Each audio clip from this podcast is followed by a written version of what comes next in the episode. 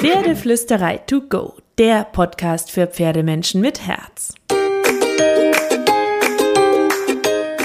Heute mit deinem neuen Mindset. Hallo und einen wunderschönen guten Morgen. Ich hoffe, du hattest auch diese Woche wieder so, so, so viele magische Momente mit deinem Pferd und das Thema Mindset hat dich die letzten Wochen inspiriert. Und ich habe jetzt noch ein kleines Mindset-Thema für dich und das mag im ersten Moment etwas oberflächlich klingen, aber ich finde, dass es ein kleiner, feiner und trotzdem super, super wichtiger Part ist, nämlich das richtige Setting in deinem Pferdetraining, weil Du handelst, wie du dich fühlst. Das bedeutet, die Katze findet das auch, falls ihr sie gehört habt. Das bedeutet kurz und knapp, deine Gefühle bestimmen deine Körpersprache und dein Handeln. Und das wiederum beeinflusst dein Pferdetraining. Und wenn man das mal genau bedenkt, ist das natürlich ziemlich logisch, weil Pferdetraining ist ja eine sehr, sehr persönliche Angelegenheit, weil die Persönlichkeit deines Pferdes agiert mit deiner Persönlichkeit und eure persönliche Tagesstimmung spielt auch noch eine Rolle bei der ganzen Geschichte. Und das kennst du ja vielleicht auch, dass ähm, Pferde oft bei unterschiedlichen Menschen unterschiedliche Facetten zeigen. Oder dass vielleicht gute Pferdetrainer mit sogenannten Problempferden viel weniger bis gar keine Probleme haben oder auch umgekehrt betrachtet. Wieso sind die meisten Pferde auf einmal so viel besser in den Lektionen, wenn der professionelle, aber gute professionelle Pferdetrainer sie mit ihnen absolviert? Das ist erstens, weil der gute Trainer ganz, ganz, ganz genau weiß, natürlich, was er will und was er tut. Ja, der hat auch Erfahrung und Kompetenz, klar, weil Signalgebung, Timing, Körpersprache und so weiter und so fort stimmen und damit natürlich Klarheit für das Pferd herrscht. Aber auch, weil der Trainer sich absolut wohl und sicher in seiner Haut fühlt und deswegen Fokus und Klarheit ausstrahlt. Gute Pferdetrainer, wirklich gute Pferdetrainer, die auch ähm, mit Feinheit auskommen, die nicht mit äh, Druckerhöhung ähm, per se arbeiten, ähm, haben in der Regel ein optimistisches und tiefengelassenes Mindset. Die haben Fokus, die haben in sich ruhende Stimmung, eine klare, selbstbewusste Körperspannung und Körpersprache, Präsenz. Und diese Präsenz, die kommt durch ganz viel Erfahrung und Klarheit im Kopf, keine Frage. Und das kannst du natürlich nicht mit einem Schnipsen erzeugen, aber du kannst ein paar Stellschrauben drehen, um dann ein entspannteres Mindset in deinem Kopf zu entwickeln, vielleicht mehr Selbstbewusstsein, mehr Präsenz zu haben und dadurch dem Profi-Pferdetrainer in dir für dein Pferd wieder einen Schritt näher kommen. Deswegen bekommst du von mir in diesem Podcast drei simple, schnelle Tipps für ein bisschen mehr Präsenz und ähm, wie du sie dir erarbeiten kannst mit diesen kleinen Stellschrauben.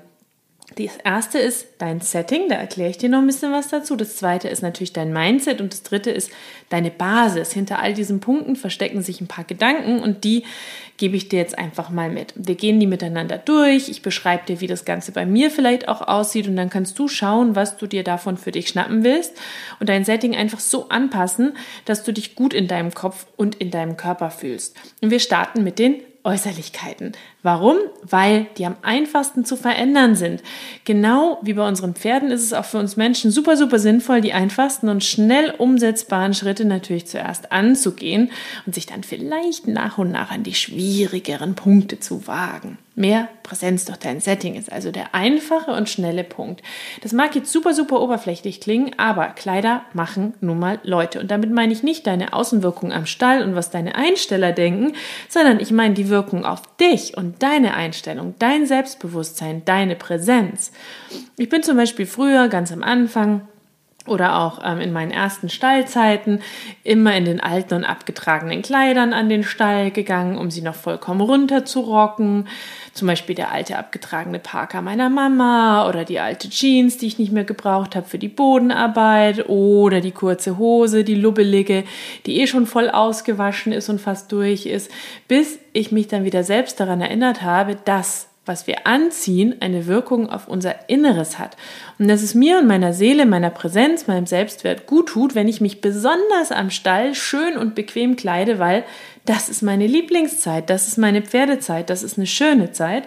Und seitdem trage ich bequeme und tolle Reithosen, Lieblingsjacken, schöne Sachen, habe eine extra Schublade in meinem Schrank nur für meine Reitkleidung, die da genauso ordentlich reingefaltet wird wie die anderen Sachen, habe meine absoluten Lieblingsreitstiefel ähm, die ich immer super gerne trage, habe einen echten Lieblingsschal fürs Reiten genommen und nicht den billigen, ähm, habe ein Merino-Stirnband im Winter, weil das einfach richtig warm hält und schön weich ist und schon seit Jahren gut hält.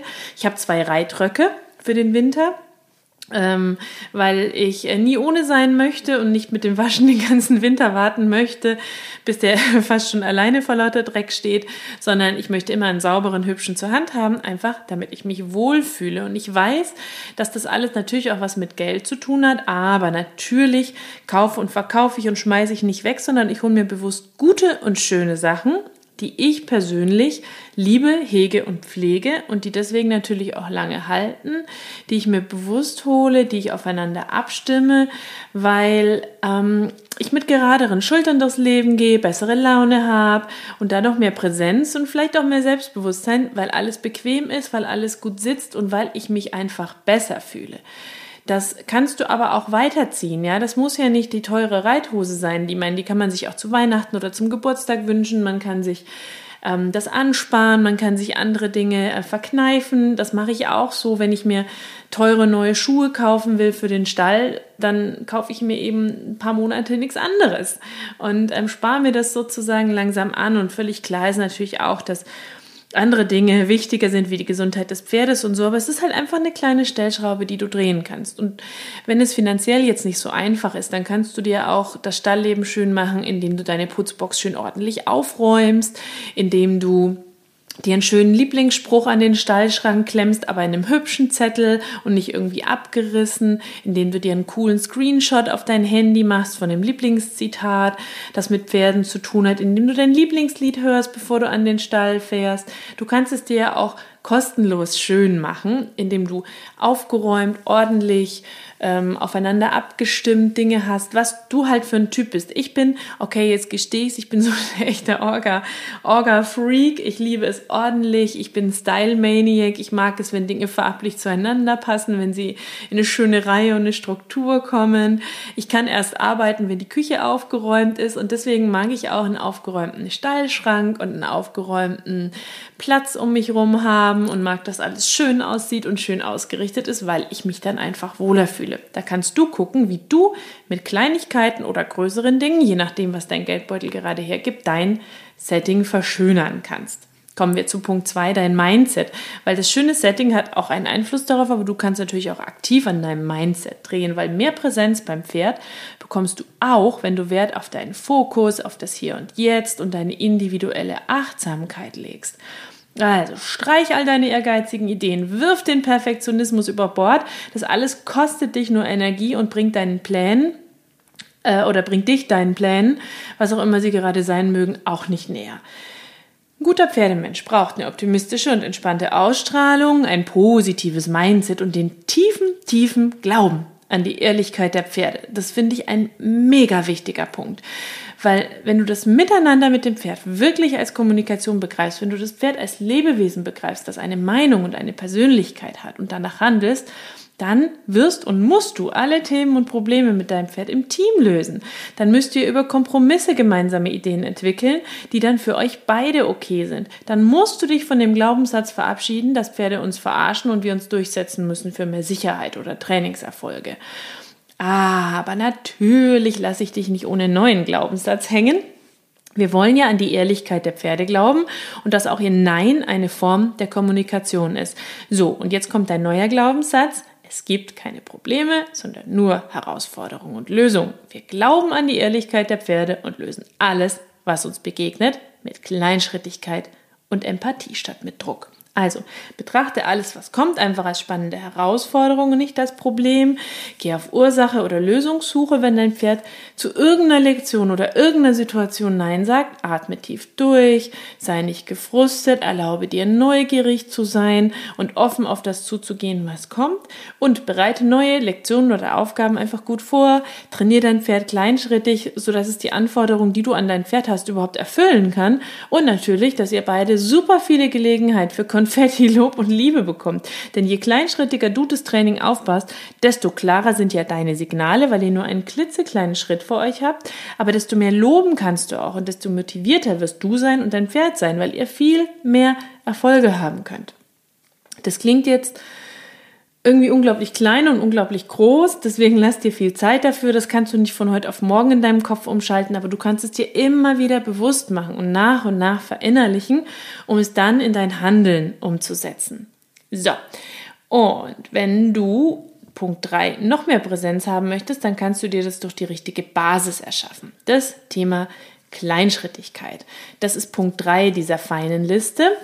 Ähm, wenn du keine gute Basis mit deinem Pferd hast, ja, dann ähm, wirst du ein Problem haben, ähm, auch schwierigere Lektionen umzusetzen. Wenn du nicht bei neuen Lektionen von Anfang an Schritt für Schritt eine gute Basis setzt, wirst du keine feinen und vor allem sanft erreichten Erfolge feiern können.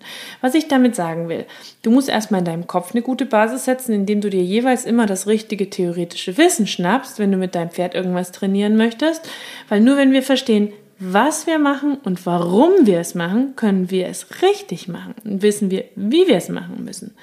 Und dann muss natürlich auch die Ausbildungsbasis bei deinem Pferd sitzen, weil das war bei Carrie ganz genauso. Die wurde mir als angeritten übergeben, obwohl ich das gar nicht wollte. Andere Geschichte. Aber die konnte noch nicht mal richtig Hufe geben und für Training weit gefehlt. So oft sehe ich Pferde, die schon super schwierige Lektionen gehen sollen, aber noch nicht mal gescheit auf dem Platz geführt werden können oder keine feine Kommunikation mit ihrem Menschen haben. Das ist, als ob du einen Studenten an der Uni in die Mathe-Bachelorprüfung schicken willst, der hat aber in der Grundschule nie das einmal eins gelernt. Das kann ja gar nicht funktionieren. Deswegen check das immer mal ab, die Basis der Kommunikation zwischen dir und deinem Pferd und auch zum Beispiel die Basis im Training mit Bodenarbeit. Kannst du mit deinem Pferd immer verfeinern und vertiefen ähm, wenn du dir nicht sicher bist, ob dein Pferd das alles schon kann oder auch wieder einen Schritt zurückzugehen und das nochmal verfeinern und vertiefen. Und wenn ihr das dann gut könnt, dann kannst du an neue Lektionen gehen. Und dann brauchst du einen Plan, was du warum mit deinem Pferd trainieren möchtest, damit du weißt, wie du es angehen kannst. Jede einzelne Lektion in glitze, glitze, glitze, glitze, glitze kleine Schritte und Teillektionen aufteilen. Die Teilschritte schön der Reihe nach angehen und immer nur einen Schritt weitergehen, wenn der vorhergehende verlässlich fünf oder sechs Mal wiederholt werden konnte und vielleicht sogar noch in verschiedenen Tagen. Wenn also dein Pferd wirklich verstanden und gelernt hat, was es lernen soll, dann kannst du den nächsten Schritt gehen. Und ähm, dann bist du auf einem schönen Kommunikationslevel und dein Pferd kann dir das geben, was du dir vielleicht von ihm wünschst und ihr könnt euch das Schritt für Schritt erarbeiten. Je größer das Ziel, desto länger der Weg natürlich auch. Dann hast du aber auch mehr Präsenz und Klarheit in deiner Signalgebung, weil die Basis einfach stimmt. Deine Basis und die Basis deines Pferdes. So, und dann kannst du zufrieden lächelnd mit geraden Schultern in deinem bequemen und stylischen Look über den Trainingsplatz schweben, während du total begeistert auf die gut sitzende, hübsche und bequeme Ausrüstung deines Pferdes schaust und dich über jeden kleinen Schritt freust, weil die Basis zwischen euch stimmt und du kannst so viel loben aufgrund eurer kleinschrittigen Vorgehensweise. Klingt mega, oder?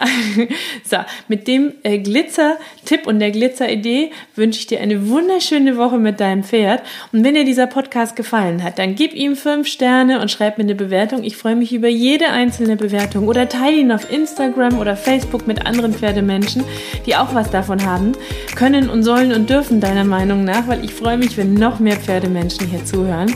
das ist mein Goodie, mein Leckerli.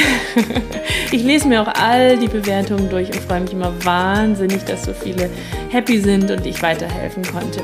Und jetzt wünsche ich dir eine wunderschöne Woche voller Magie und natürlich kraul deinem Pferd einmal dick und fett das Fell von mir.